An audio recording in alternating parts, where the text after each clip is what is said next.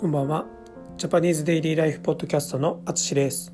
このポッドキャストは日本語を勉強している皆さんに向けたポッドキャストです。はい、こんばんは。皆さんお元気でしょうか？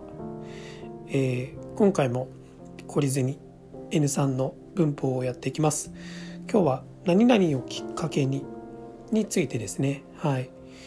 これも本当によく使います。はい。ということで早速例文いきましょう。えー、1つ目が、えー、旅行がきっかけで日本語に興味を持ちました。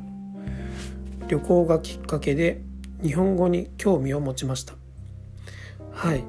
これはそうですね。日本語のレッスンをしている時に、えー、僕が皆さんにいつもどうして日本語を勉強してるんですかっていう質問をした時によく聞く、えー、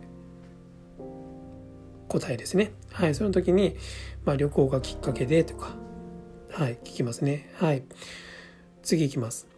え、漫画がきっかけで日本のカルチャーが好きになりました。漫画がきっかけで日本のカルチャーが好きになりました。はい。これも同じですね。はい。日本のことがいつ好きになりましたか？みたいな話をした時にこの漫画がきっかけでとかアニメがきっかけでとか日本のドラマがきっかけでとかそういうふうに使いますね。はい、えー、次が仕事がきっかけでジャズに興味を持った。仕事がきっかけでジャズに興味を持った。はい、まあ、これはあの僕の話なんですけどあの前ねコーヒーショップで働いてたので、まあ、その時によくあのお店の音楽がジャズが流れてたんですね。はい。なので、まあ、それがきっかけでジャジャズに興味を持ちました。はい。ということですね。はい。次が、えー、コロナがきっかけで日本語教師の勉強を始めました。コロナがきっかけで日本語教師の勉強を始めました。はい。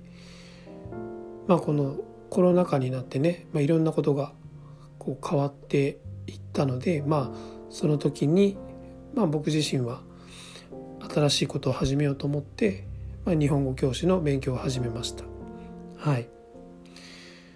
ということですね、まあ、最後、えー、これは日本語教師がきっかけで日本を出ることに決めました。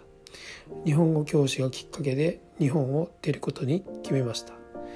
はい、まあ、これも僕の話です、えー、まあ、まだ出てないんですけどえっ、ー、とあと34ヶ月後には多分一回日本を出ると思います。はい。まあそれは、え、今までの仕事ではそんなことは想像もしなかったんですけど、まあ、この日本語教師オンラインでするようになったことがきっかけでまあ他の場所でもあの日本じゃない場所でも住めるんじゃないかなと思ったので、えー、今年中に日本を出ると思います。はい。